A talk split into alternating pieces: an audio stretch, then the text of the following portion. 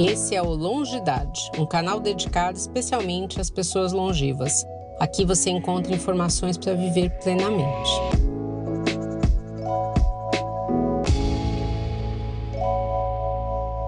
Olá, seja bem-vinda, seja bem-vindo a mais um podcast do canal Longidade. Eu sou o Júnior, estou aqui acompanhado do meu sócio Sérgio e eu vou te acompanhar, nós vamos te acompanhar nesse episódio.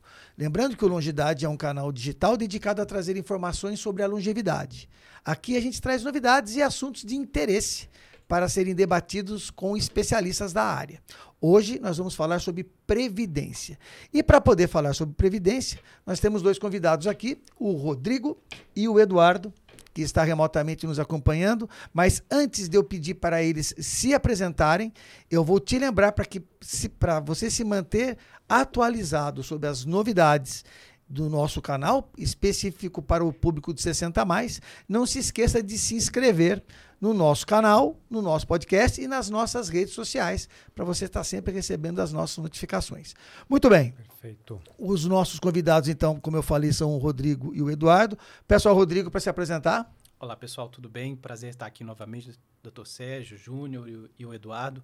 Meu nome é Rodrigo Santos, tenho aí mais de quinze anos no mercado financeiro, passei por bancos de varejo, alta renda, atacado, estou na indústria aí de assessoria de investimentos, sou responsável pela parte de alocação e produtos num, no, na Invest Partner, que é um dos escritórios da X P Investimentos. Também sou uh, planejador financeiro, certificado pela, pela C F P e, e é isso, pela Planejar. Obrigado. Obrigado você por aceitar o convite. Vamos lá, Eduardo, conta para nós. Legal, obrigado aí pelo convite de vocês. Muito feliz em poder trazer informação aí para o pessoal que está tá acompanhando aí a gente. Estou é, no mercado há nove anos, no mercado financeiro, mais especificamente voltado para a área de vida e previdência, que é uma das vertentes do, do, do, da indústria, né, de, de, é, da indústria financeira.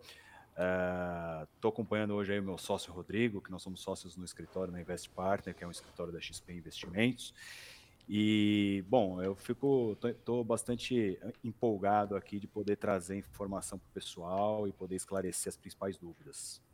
Legal, obrigado. Então, para a gente ir direto ao que interessa, quero lembrar que nós estamos falando hoje aqui sobre previdência. Quer dizer, o nosso público aí é um público que o produto previdência, o tema previdência é muito importante. E o Sérgio, que é o nosso entrevistador oficial, vai fazer a pergunta. Vamos lá, Sérgio. Júnior, quando você fala de previdência, duas imagens vêm na minha cabeça. O cofrinho, o cofrinho, né? Que é aquele Sim. porquinho, é. E a aposentadoria. Perfeito. Tá? Eu gosto muito de dar exemplo, Eduardo e Rodrigo.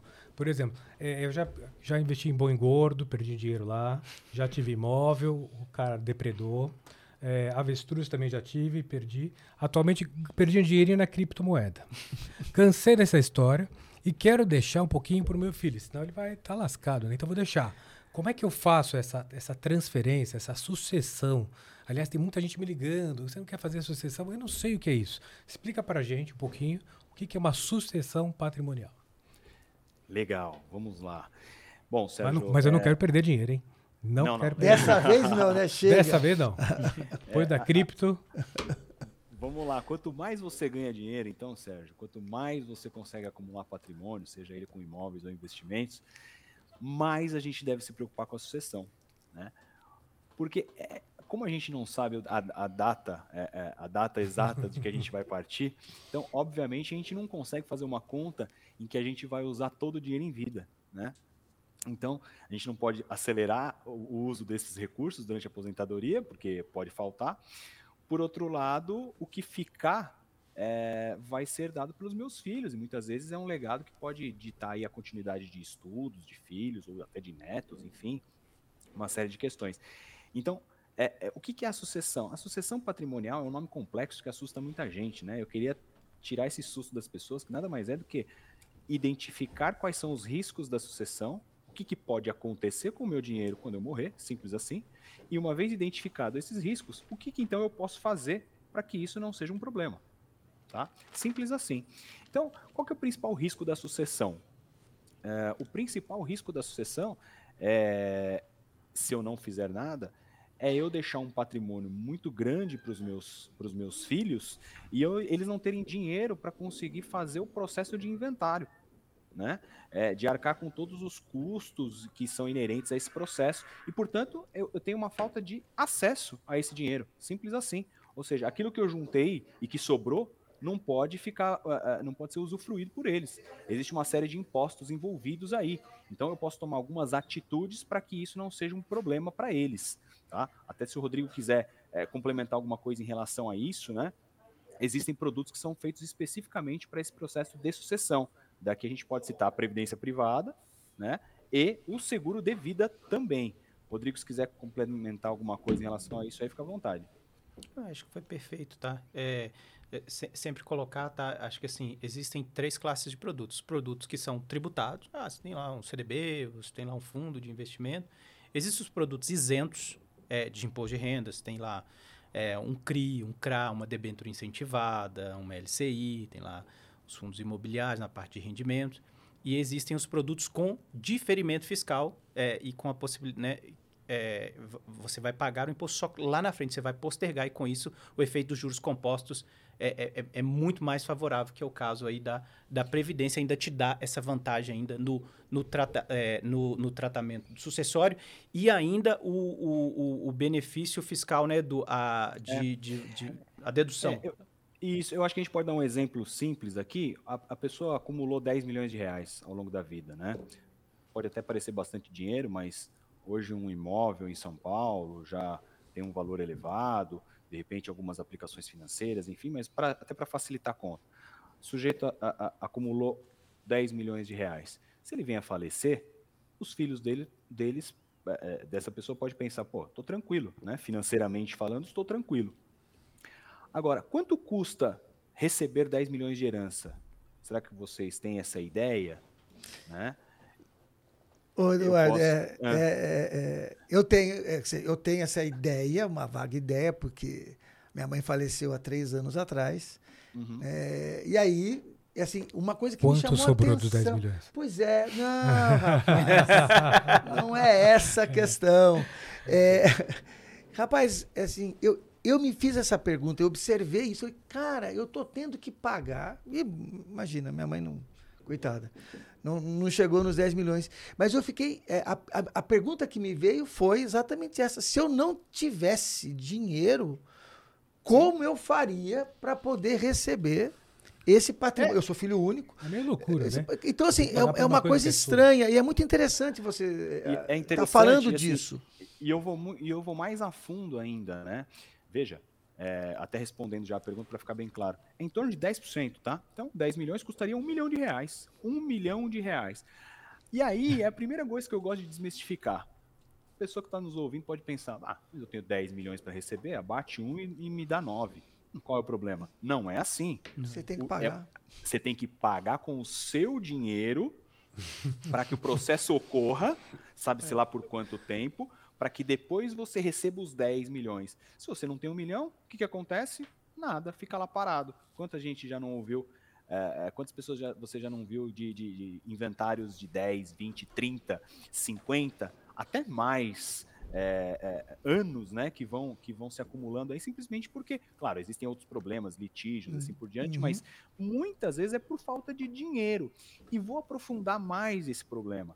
No seu caso aí, Júnior, você comentou que teve que pagar e tudo mais, mas se isso aconteceu há três anos atrás, você já não dependia financeiramente da sua mãe, uhum, não é verdade? Sim. Imagina uma pessoa que depende daquele recurso para continuar mantendo um padrão de vida, eventualmente. Então, uh, como é que a gente pode fazer para que isso não aconteça, né? Evitar esse problema. E aí eu posso dizer que a gente vai deixar efetivamente um legado e não um problema. A previdência privada ela é importante, porque ela pode ser um instrumento utilizado, uma vez que não entra nesse processo de inventário, como a gente falou isso em outro, em outro episódio. O seguro de vida, que apesar de ser um seguro, não deixa de ser um instrumento do planejamento financeiro, tá? O seguro de vida também é um item que não entra nesse processo de inventário e vai direto ao beneficiário, isento de todas as tributações, imposto de renda e assim por diante. Então, percebe, o planejamento financeiro, olha quanta coisa que eu estou olhando, estou olhando em tributação, rendimento, risco, liquidez, sucessão.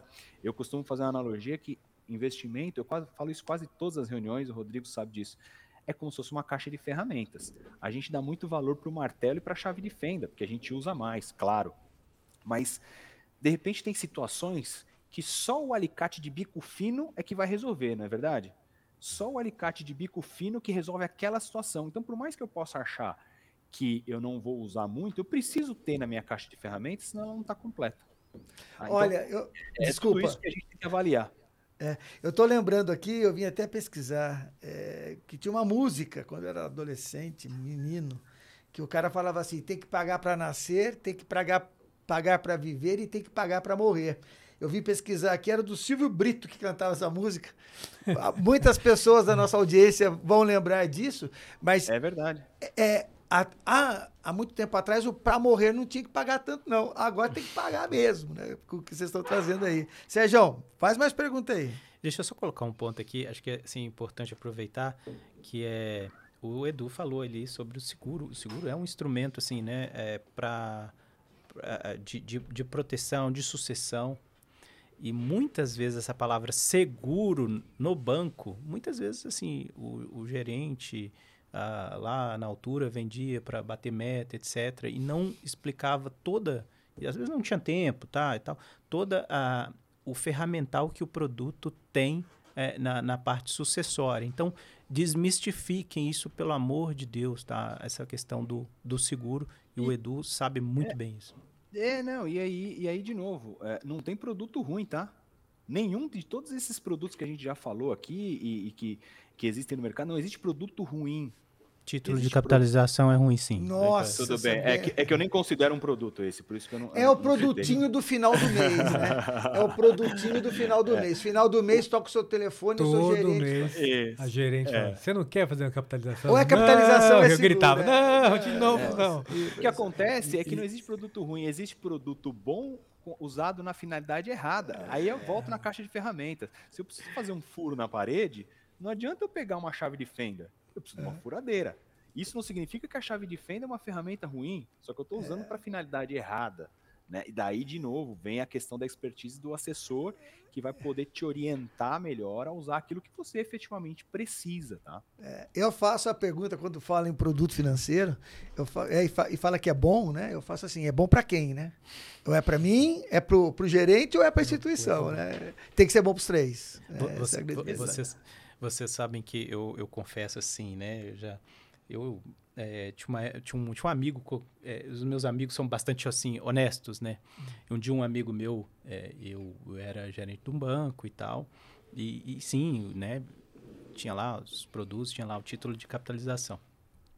Aí um amigo meu chegou para mim, olhou para mim assim, mas um olhar profundo assim, e falou assim, Rodrigo, você é cristão, né? Eu falei, sim, me esforço, né? Tem lá os meus pecados, os meus defeitos, mas eu me esforço. Como que você vende título de capitalização e lê a Bíblia à noite? Aí depois daquele dia eu falei assim, nossa, eu passei só mais ler a Bíblia. Que bom, que bom. É. Mas enfim, é, nessa questão sucessória, né, ainda, e vocês estão falando do, do, do seguro, eu também recentemente é, fiz um produto que o pessoal fala em seguro de vida. Eu já ouvi falar de seguro em vida, né? Ou seja, é, é, um, é um pacotinho que você faz, que tem um seguro, que inclusive é, financia talvez parte é, desse acesso ao inventário. Tem Perfeito. um produto assim também, né? Tem, tem sim. É o que o Rodrigo falou, né? Existe muito, muita lenda urbana aí sobre o seguro, mas na verdade não deixa de ser um bom produto quando bem utilizado.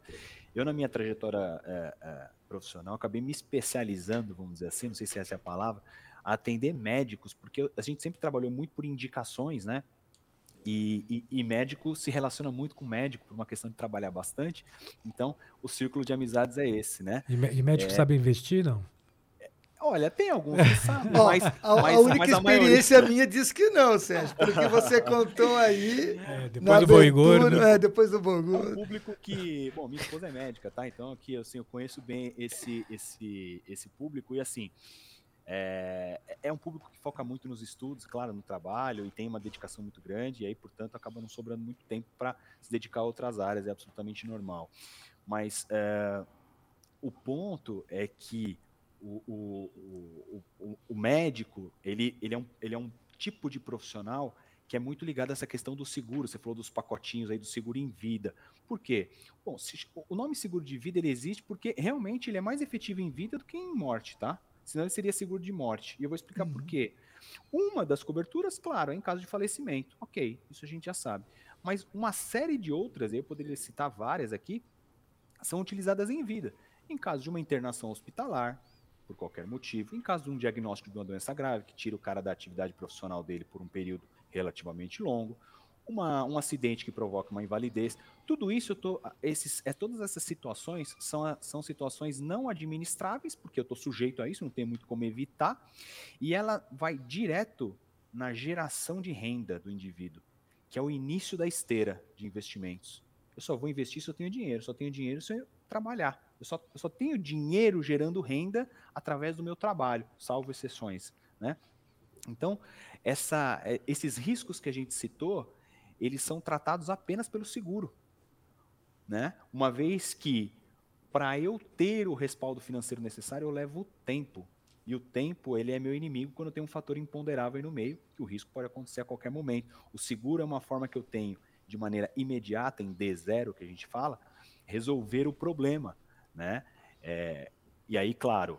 É, ah, mas eu estou jogando dinheiro fora. Bom, aí a gente vai entrar em outros méritos sobre a, a forma como a gente vai elaborar esse seguro. E aí, de novo, o assessor financeiro tem um papel fundamental, porque isso também é uma indústria que se desenvolveu bastante. E hoje a gente tem produtos extremamente sofisticados é, é, para auxiliar nesse, nessa proteção financeira, né? Que, eu, que, a gente, que a gente costuma dizer que é o, o passo um, vamos dizer assim, dos investimentos. Perfeito. Eduardo, eu tenho mais uma dúvida. Sobre a Previdência, a gente já conversou isso em outros episódios, mas me explica um Sim. pouquinho melhor. Até algumas têm outra, uma, uma tem uma vantagem, outra tem outra. Eu posso ter as duas Previdências? E outra questão. Quando eu entrava lá no, no site do meu banco, ele, oferecia, ele falava assim, olha, você pode receber a partir de setenta anos, por dez anos, pode ser uma renda vitalícia, pode Legal. Ser por... Né? Isso existe ainda? Existe. Bom, você pode ter, quando você diz as duas, acho que você estava se referindo à Previdência V G B L, Social e à P G B L. Privada. Ah, não, V G B L e P G B L. P G L. Tá, você pode sim ter as duas, tá? Não há, não há impeditivo disso. Aliás, você pode ter diversos fundos de Previdência, tá? Isso não, não, não uma coisa não exclui a outra. É, a monta- isso faz parte de uma montagem de carteira, vai observar todos os outros fatores de risco que você já está exposto nos outros investimentos, renda fixa, renda variável e et cetera.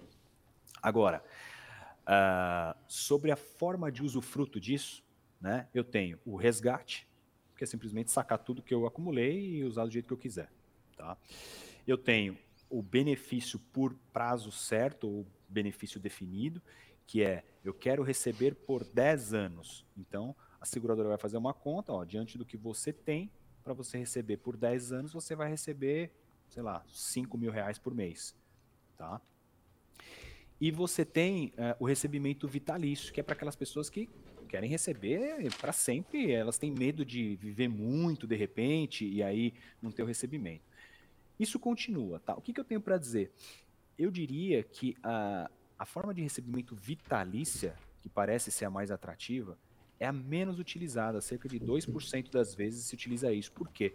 Porque o recebimento vitalício, o banco, ele vai fazer uma conta sempre exagerada, que você vai viver muito, né? Então, portanto, ele vai pagar um valor pequeno por pequeno. mês, porque ele precisa garantir o pagamento vitalício, né? Então, quase sempre o recebimento por prazo, ele é mais indicado, tá?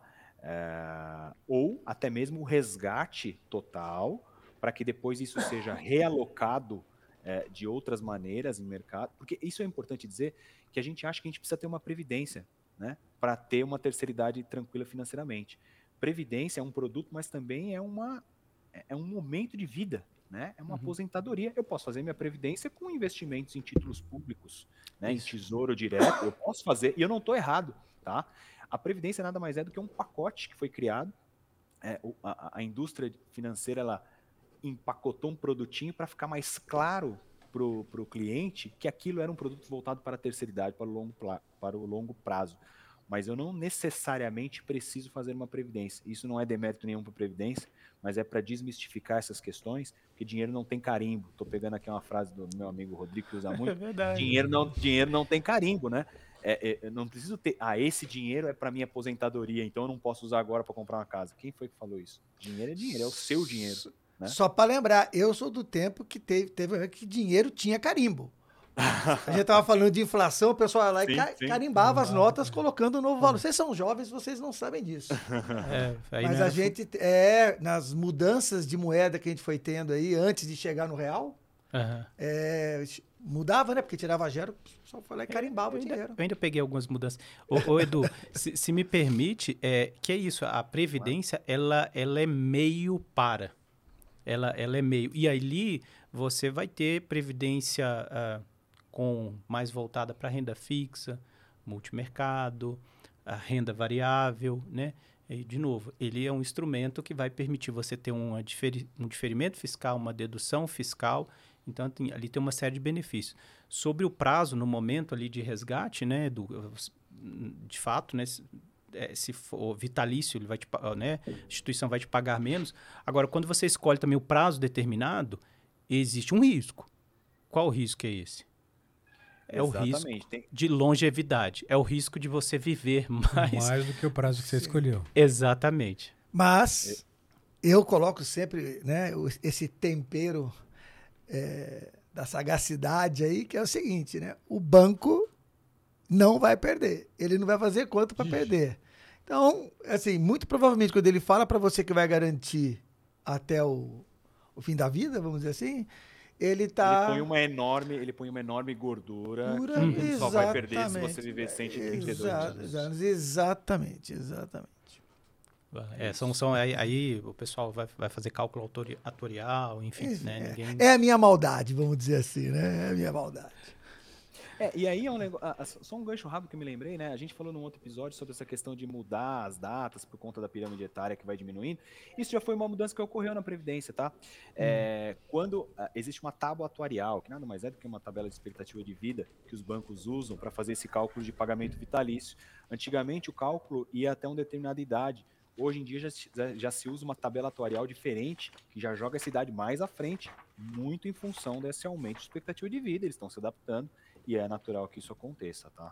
Puxando para o seu assunto, inclusive, recentemente eu fui fazer as minhas simulações é, para quando eu posso aposentar aí pela aposentadoria oficial, né?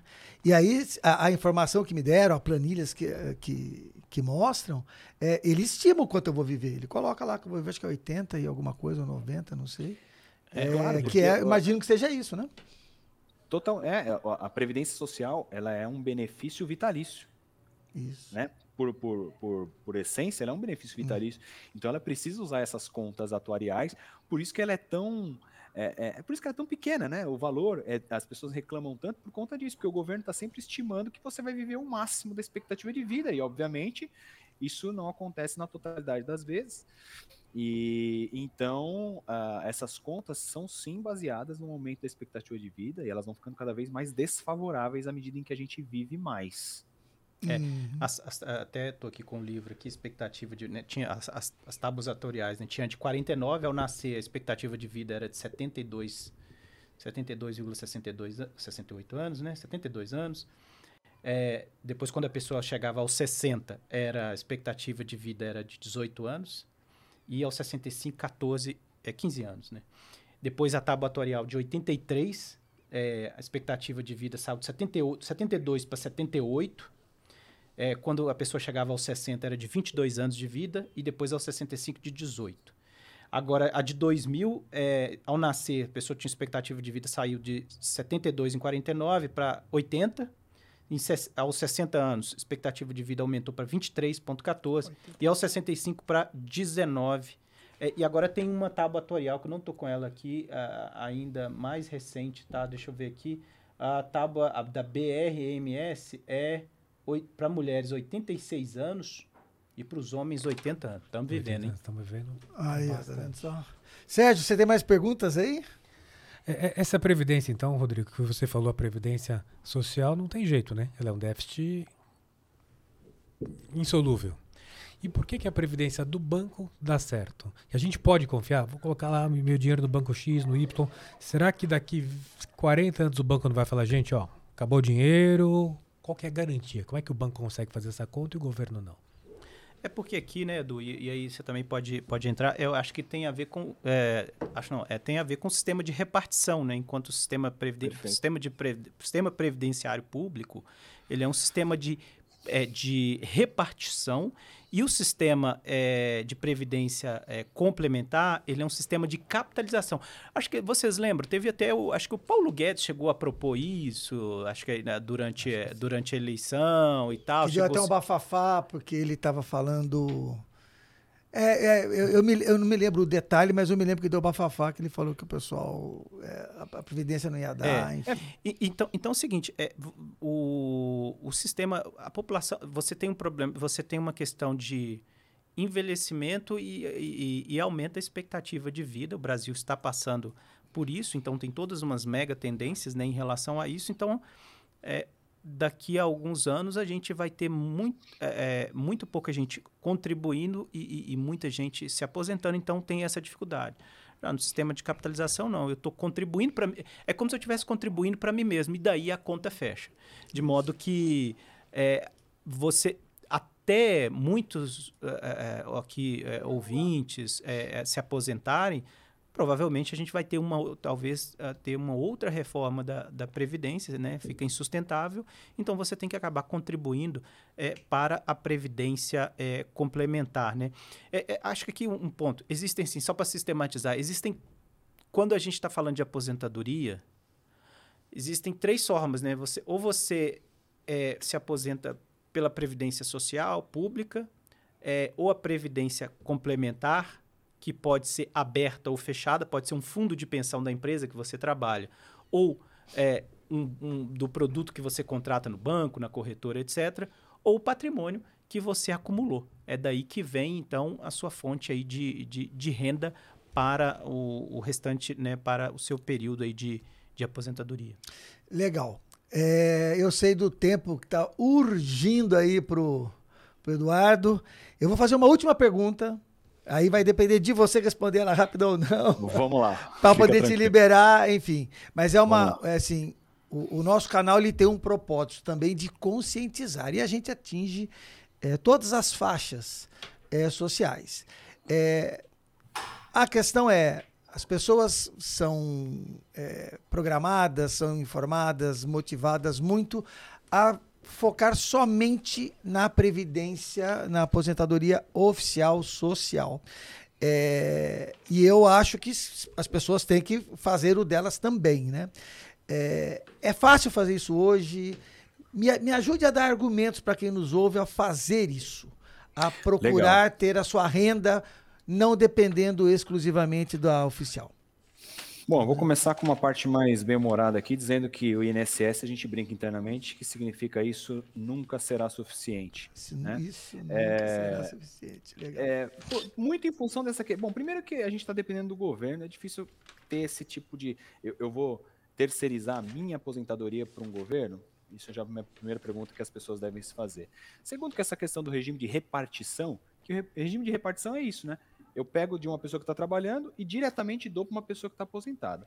À medida em que eu tenho menos pessoas trabalhando e mais pessoas aposentadas, eu não preciso nem dizer que essa conta não fecha, né? Hum. Pois bem, o regime de capitalização não. Eu pego o meu dinheiro, coloco num fundo, rentabilizo e pego lá na frente. É mais lógico, é mais eficiente. É... As pessoas precisam se preocupar com, com, com o futuro, mas assim, eu acho que vale uma ressalva aqui interessante.